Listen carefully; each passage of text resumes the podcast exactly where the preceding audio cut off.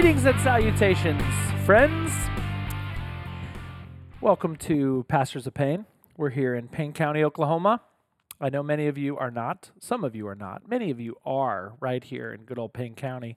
And that's like our primary audience. When we started this show, we were like, oh, well, we want to talk to our people in between Sundays. How do we do that?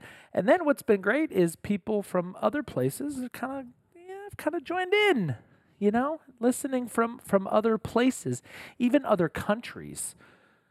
Welcome to Payne County, Stillwater, Oklahoma. I'm Father Brian O'Brien, pastor of St. Francis Xavier.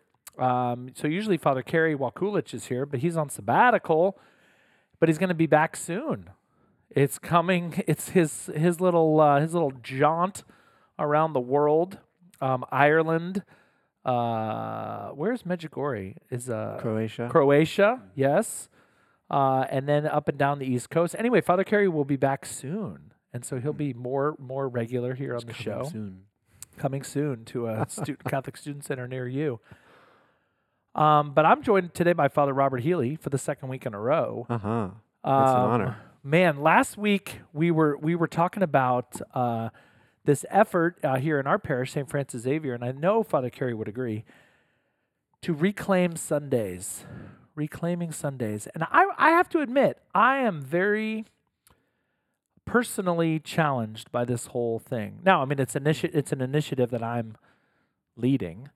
Um, at the same time, that I'm being very challenged by um, because I think I, you know, sort of growing up uh, in my life, even as a priest, I must say, there have been times when, like, I, I've treated, you know, I've treated Sundays like, let's, you know, obviously there's, you know, I have mass and, but for a long time, you know, I mean, I my 11 years of my 16 years as a priest were in and around Bishop Kelley High School where I didn't I was not in sort of the, the rhythm of a parish. I was in the rhythm of of a high school administrator. And so I always I mean I've always I always had mass somewhere. I always celebrated mass. Um, every day I celebrate mass.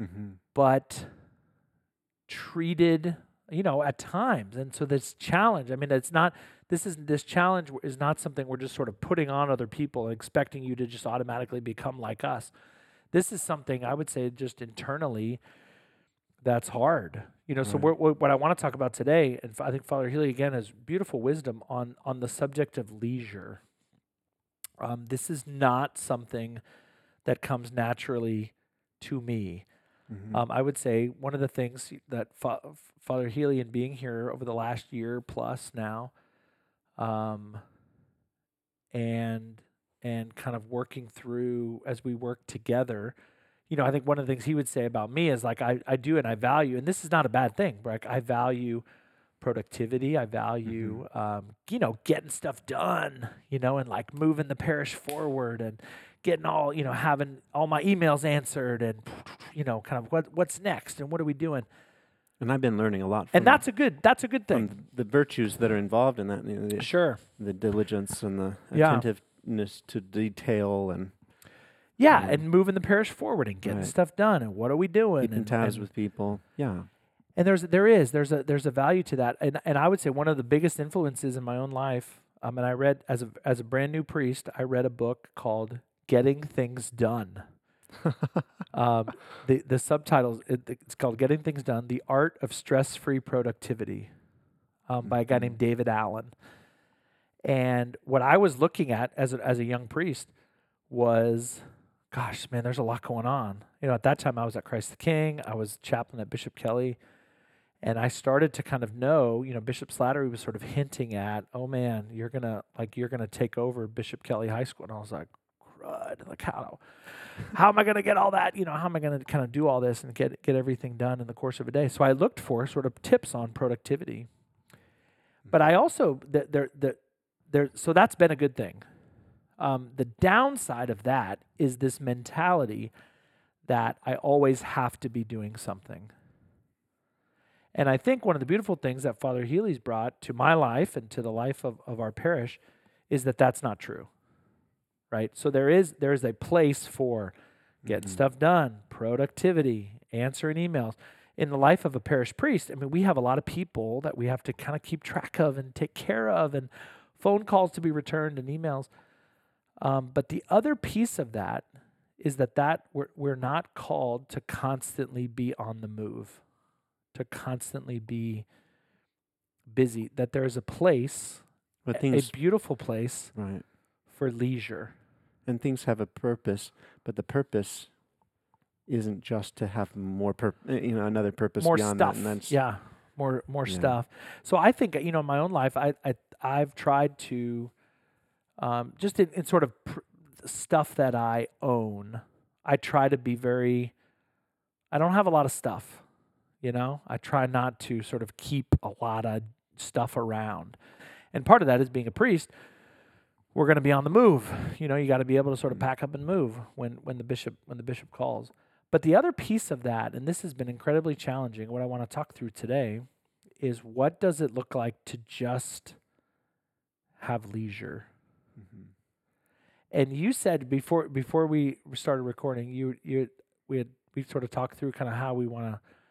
You you had talked about th- kind of three three categories of three people categories of people. who can't get, who can't really enjoy leisure. This is fascinating. Okay, so well, this is totally dive this in. is totally Josef Pieper. If you've never heard of the name of Josef Pieper, he was a German philosopher who was a young, newlywed in his 20s when the Nazis took over Germany. And so his, um, his life became, in many ways, uh, one of responding philosophically to the philosophical, the, the, the thinking, ideas, errors of this um, materialistic uh, regime that was moving Yep. into Germany and taking over and taking words like like love and honor and courage and rewriting them and Yep. recom- you know like redefining them um, in terms of their materialistic mentality. And so,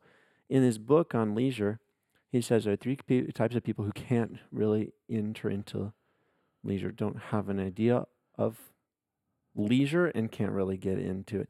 The first type of people, he says, are basically living hand to mouth, who are so poor that they have to work to survive, that they're, you know, kind of like, you know, digging up roots and, and hunting and different things in Yeah. order to try to put food on the table um, because, and there's no break because they're constantly under the pressure of where is the next meal coming from. The second type person is a person who could, um, you know, potentially, you know, stop and have and have leisure, um, but uh, is living within a the context of a totalitarian regime that won't allow it.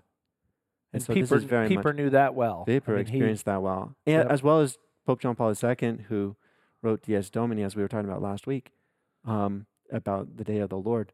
You know, John Paul II lived first under Nazi oppression and then under communist oppression in Poland, and it was everything that they could try to do to maintain true leisure because there's like all this effort to try to stomp out um, concerts and plays and and all the various different cultural events and one of the things- gatherings of people. Yes, I read. I read. So John Paul II. Um, yeah, I mean, he- read about his life. Oh, beautiful. Um, there's a there's an author named George Weigel who wrote um, this book about Saint John Paul II called Witness to Hope, Mhm. and he wrote about kind of the early life. And I remember reading this. I read it when I was in seminary, and reading about you know one of the ways that John Paul II, as a young man, pushed back against communism was through the theater. Right. And Polish theater wasn't just like entertainment. It's like if you read any of John Paul II's plays, there are these very poetic, very deep thinking uh, soliloquies and and dialogues Yeah. between characters that are that really move deeply into thought. Uh, it's Yeah, really so how are we stuff. how are we going to push back against the communists? We're going to put on a play. a play And you'd think like, well that that's that dumb. encapsulates Polish culture and, Yeah. and Catholic faith. we're gonna So it, it was but but he Yeah. had to he had to do this. It was like an underground because it was Theater. forbidden. It was like Yeah. having they were groups of trying people to getting stomp together. out art, Yeah. stomp out leisure, no assemblies of people. stomp out no- stomp out any sort of creativity. And so you see that, you know, in like in like architecture. I mean, I've I've never been to Poland. Father Kerry goes to Poland all the time and and and talks about Mhm. like the architecture of what Polish the beauty of Polish culture and the architecture and then the stuff that they built during, regime. communism. And It's it's blah, yeah, it's gray, dark, blocky. It's, it's it's um mechanical. yeah, there's sort of the, the idea Mhm. of like the the architectural style was like brutalism. Mhm. Um, I think of it, for those of you who know it, look up uh, look up uh, City Hall in Boston, Massachusetts. it's br- it's brutalist architecture. It's ugh, ugh. Right. It's gross. You know, it's just this block of So when people are not Uh, allowed to flourish, Yes. they're not allowed to yes, engage in any sort of activity or any sort of creativity and um, and leisure, then you have people who are not able to have leisure.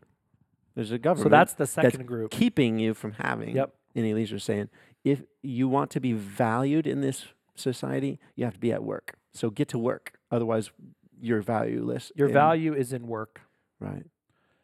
Um, Which uh, we can come. back interestingly, uh, so I'm I was I went to a couple weeks ago. I went to Colorado uh, for a week with some priest friends, and it was awesome. And I'm listening to this podcast. There's this podcast called The Pillar, um, which is sort of more of like a sort of Catholic news kind of podcast. Well, they did this little trivia thing at the end. They do these like little games, and uh, I had never heard the state motto of Oklahoma. yeah. What was it? The Okay. state motto of Oklahoma is work conquers all. Labora omnia vinci. Work conquers. And I was like, oh my Ooh. gosh, what, like, what, Oklahoma, like, really? And it's just kind of that idea of like the, the Mhm. sort of the Protestant work ethic that everything can just be solved by working. right. You got a problem? Work at it. Yes. You got something you need to overcome? Work at it. You got a problem, you know, you got something that needs to be improved inside you or in your home or in, you know, something else. Well, get to work. and that is not the Catholic Right. way. Okay, so, So in some sense that reca- recap. the The, third- first group of, So the first group, that Josef Pieper talks about are what? the people who live in hand to mouth, just they can't just have any leisure work. because they have to work to Okay. survive. Second group, Second group are people who are under a totalitarian, uh, you know, some regime that's keeping them, that's forcing them to work. And the third group, which is the group yet we have to discuss, is the group of people who cannot tolerate leisure because the idea that have they have of leisure is so repugnant to their you know people who basically been so jaded by the uh, idea of the importance and the value of work that they can't they don't see the value in leisure. Um, and i think that this is the part that's the aspect that josef pieper really wanted to focus on in that book. I think the prim- primary reason he wrote it is people who don't have any leisure not because they're not capable of it but because they're not interiorly capable of it. They've made Wow. themselves uh, and I, I say this like i think this is very much endemic in our society people who who think that everything lies that it's either laziness on uh, or or workaholism and so so either these extremes. either i am yeah. i am hard at work you know doing you know being productive do, do, do, do, do, or i am kicking back and relaxing and please don't make me even get up to flip the channel like i, want to have a remote I'm a vegetable. and so it, and so people Wow. people on the one side look at it at the other side and say well i don't want that that's no good but it really makes me think of something that the philosopher greek philosopher 300 years before christ aristotle one of the things he says is every virtue and this is something that was taken up immediately by by christian thinkers and christian uh, philosophers and theologians like st thomas aquinas is the idea that every virtue is opposed to not just one but two vices and it's kind of Say more about that. What is like that? it's in the middle Um, but it's not just in the middle between two things. So if it take for instance, uh, courage, the virtue of courage. For the virtue of courage, we say what is the opposite of courage? We say cowardice. Mm-hmm. But courage is also opposed to a rash, brash, foolhardiness, which is just running in stupidly, you know. Uh, and so it's not like courage is just in between these, and if I'm just cowardly enough and foolhardy enough, I'll be courageous. Um, one of the things that Aristotle says in talking about courage, he says, to the cowardly man, the courageous man looks like an idiot and a fool. He's running, he- he- you're going to get us all killed.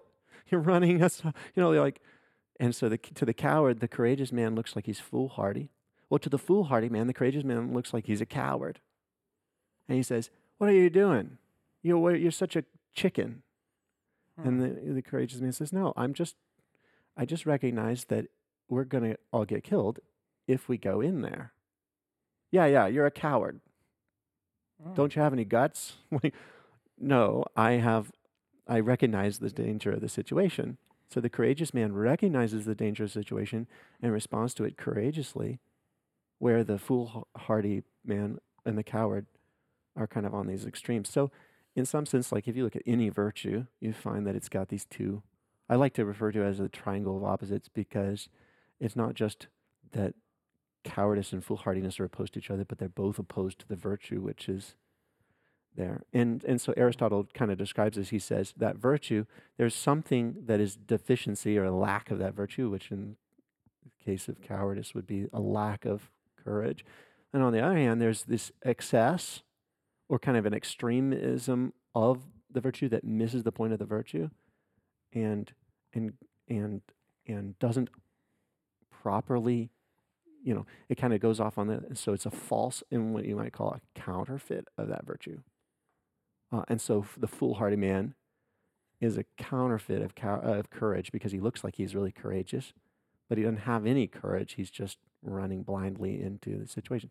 So if you take that and you bring that back to what le- uh, what Pieper was saying about leisure we discover that there's again this kind of triangle of opposites that there's true leisure. And true leisure is not laziness on the one hand, which would just be like an excess, uh, you know, a, a- a deficiency of, of any work or any productivity, and nor is it the, is it just a workaholism. Um, true leisure is something in and of itself that really good, and um, it really comes down to the question of what are things for. Um, you know, do we um, do we work in order to live or do we live in order to work Ooh. which is um, a very wise man uh, mentioned that uh, to me earlier today. And that was just the idea that um, some some cultures are built up on on this idea um, that that we we live in order to work. And we get we have to be involved in stuff and we have to be doing stuff. And if we if we're too worn out we need to go rest and and recuperate in order to get back to work in order to get back to accomplishing That the sole purpose, yeah, the sole purpose of rest and Is the sole purpose of leisure, which isn't even leisure, Right. is to recuperate.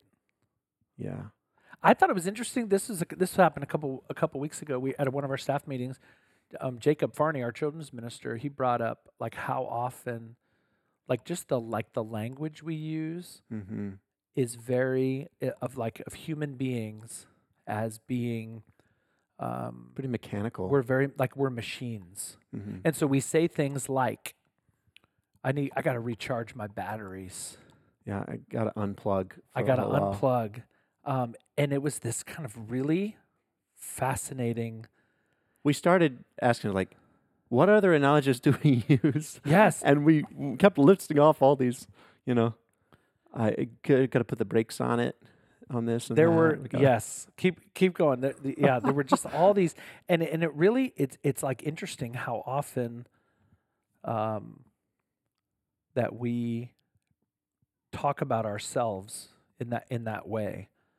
Um, right being cogs in a uh, you know I, I have to like I- get get off the grid. Yeah. Um, my gosh, what were the other ones? Uh, like I'm not I'm not operating at full capacity. Right. Those kinds of things. We're kicking it into high gear. Kicking it into high gear. I got to put that on the back burner. I need a re- I need to reset. Yes. Um, And this is all kind of looking at the human being like we are machines that are supposed to be really eff- efficient and really effective at doing stuff. And our only value is in what we accomplish and what we make and what we, oh, you know, how many titles and how many ribbons and how many, um, yeah. What ha- what has know, been awards. accomplished? Yeah. and, and the awards we give. What have we what don't have give I people awards in our society. We don't award somebody for you have um, have successfully uh, rested every Sunday. we don't, we Yeah, don't There's no award. there's no Yeah, award for- that. for someone who um, uh, who uh, goes and spends an hour gazing at a beautiful painting and just contemplating the art. Yeah, I'm out of gas. I'm running on empty. Oh yeah, Um, I actually I put this out like on my Facebook page the other day of just like asking people for, I got to put the pedal to the metal. Uh, I need a pit stop. yeah. I mean, there's just Yeah, it's a sure. bunch. It's amazing. Um, I gotta hit I gotta hit the pause button. Yeah. And how often we do that? I mean, I do it. I'm feeling All- deflated. Yeah. Um, I gotta unplug, recharge. Let's reconnect. I'm running out of steam. yeah, Isn't that amazing? it's, it's amazing. amazing. that we have this mentality that we are here for the purpose of like production. Right. And there are, to be fair, you know, like in this notion of the triangle of opposites, there are cultures which have a deficiency of, you know, where it's like, can't you just buckle down and do what you're supposed to do? Um, you know, There is a you, place for getting you- yeah for getting stuff can't you done. be responsible? Can't you, uh, you know, be dependable? We need, you know, and so there there are certain certain cultures and certain societies that kind of get a stereotype of being um, so leisurely in in a false, you know, in a counterfeit sense of leisure, that they don't really have any drive to do anything. yeah, um, that's not good. and That's that's, one not extreme, good. That's an extreme. But we we use that in a sense, I think, to justify our incapacity to have leisure on our own side because we're so we're so focused on what doing, doing, doing, doing, accomplishing, accomplishing, accomplishing, making things, earning things, winning things, that we don't say, what is it all for? What is the Yeah, purpose? what of are we doing all of it? here? Yeah. Why why are we even here? Um, And and so to, to answer that, I mean, if you were to boil that down for somebody, like what what are we doing? what are we doing? Why are we here? We are here because we are good. And it is good to be here. Oh, It's good to Yeah. be like God is good. And I was just actually so I was just reading something in a little book of meditations of it, that that was kind of like something I picked up and was like, "Oh, this is really a treasure box of all sorts of." And one of the things he said, the author of this book uh, said, he says, we when we when we think of God's goodness, we run immediately to how good He's been to me and all the good things He's done and all the manifold graces He pours upon us. And He says, "Stop." I was like, "What?" That's what I immediately think of if I, you know, if I think of how good God is. It's like, you have been so good to me. You've you've given me all this stuff. You made me able to do this. You, all the good things God has done. And He says, stop, wait. The primary characteristic of being good, uh, uh, the, uh, the primary characteristic of goodness is its goodness, is the desirability of it, is the pleasingness of it, is the wonderfulness of it, is it's the fact that it is good in itself that makes something or someone good. And it's not what they do, it's not what they accomplish. God isn't good because he does a lot of good things for us. He's good because he's infinitely wonderful and infinitely magnificent and he has every des- he has every attribute of uh, anything we could our hearts could desire. And so, actually, to realize that God Himself is good is to realize that God Himself is, you know, and and to and to, to Mm. spell out like what is so desirable, what is so delightful, what is so wonderful about the God that we know, and in light of that, we see our goodness as something that is a participation in his goodness, is something that's received from him in relation to him that he says, I made you, and I said, it is good. I make the world, I say, it is good. I make, you know, after creating all these different uh, creatures, he makes man and and woman, and he says, this is very good. And so the goodness that we have and the goodness that we are isn't just the goodness of what we've done, it's a goodness of who we are inside, and it's just the very, very being that we have. And if we never take a moment to rejoice in the goodness of God and in the goodness that He has made us to participate in, then we end up with this uh, with this idea, the cultural idea we have, that goodness comes from what you've done, what you've accomplished, what grades you get, how many how many victories you've had, Yeah. and it's it's something that is all the result of my of my doing something rather than something that I have been given because uh, the, by by the God who made me because he loved me before he even made me So that's the when we talk about the need for leisure right to to stop, is to do something to ponder, to experience the, to the wonder. richness to to to Yeah. allow like allow ourselves to be Mhm. loved. right Um and and that's what we're not good at. right And- so we and I would- celebrate especially in the United States. Like we're Mhm. we're we kind of always have to be moving. We always have to be doing. We always have to be working, right and so we don't. We never take the time Right. to stop, uh, to th- to thank the Lord, to to be grateful, to wonder. To consider his goodness to consider the goodness he wants us to have in relationship to him. And i think one of the things one of the things Pieper mentions in this book on uh, on leisure he says um, that uh, that there's a, a distinction between servile labor and liberal art in, in the sense of servile being servant and liberal being liberty that servile labor is is work which is serving some purpose is is some serving some other purpose beyond itself so it's stuff that has to get done you know mowing the lawn so that the lawn can be you know can be Mm-hmm. you know well manicured and various different things and so he juxtaposes that against um, the things which are perfected in and of themselves the things which which make us better people. Um, the servile arts and, and the work that we do serves a purpose, but that purpose is to help us.